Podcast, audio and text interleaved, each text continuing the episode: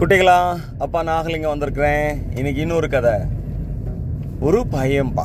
அவன் வந்து சாஃப்ட்வேர் வேலைக்காக இன்டர்வியூ போகிறான் நல்லா படிச்சிருக்கான் நல்ல மார்க் வாங்கியிருக்கான்.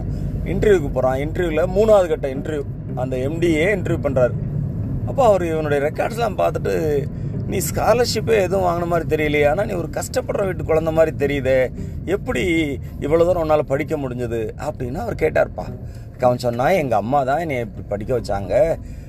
அதனால தான் நான் எந்த உதவித்தையும் வாங்கக்கூடாதுட்டாங்க அவங்க தான் என்னை கஷ்டப்பட்டு வளர்த்தாங்க. சரி உங்கள் அம்மா என்ன வேலை பார்க்குறாங்கப்பா அப்படின்னு கேட்டார். அதுக்கு அவன் சொன்னால் இல்லை எங்கள் அம்மா ஒரு சலவை தொழிலாளி. வீடு வீடுக்காக துணி எடுத்துகிட்டு வந்து அவங்க துவைச்சி கொண்டு போய் திரும்ப கொண்டு போய் கொடுப்பாங்க. சரி என்னைக்காவது உங்கள் அம்மா கையை பார்த்துருக்கியாப்பா? அப்படின்னு அவர் அந்த இன்டர்வியூ பண்ணுறவர் இவனை கேட்குறாரு இல்லை நான் பார்த்ததில்ல. சரி இன்னைக்கு போய் உங்கள் அம்மா கையை பார்த்துட்டு நாளைக்கு வா.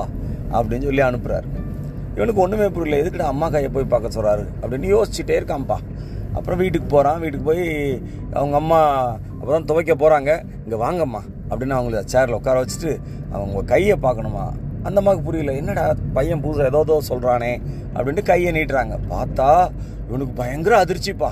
அம்மா கை பள்ளம் மேடாக இருக்குது குப்பளம் குப்பளமாக இருக்குது அங்கங்கே புண்ணு இருக்குது அதை பார்த்த உடனே இவன் கண்ணில் கண்ணீராக வருதுப்பா. இப்படி உழைச்சி தானே அம்மா நம்மளை இப்படி வளர்த்துருக்கான்ட்டு அந்த அம்மா கையை மெல்ல தடவி கொடுக்குறான்யா தடவி கொடுக்க கொடுக்க அந்த கையில் கண்ணீராக விழுகுது. அப்புறம் அன்னைக்கு அம்மாவை துவைக்க விடாமல் அம்மா துவைக்க வேண்டிய துணியை பூரா அவனே துவைச்சி போடுறான்.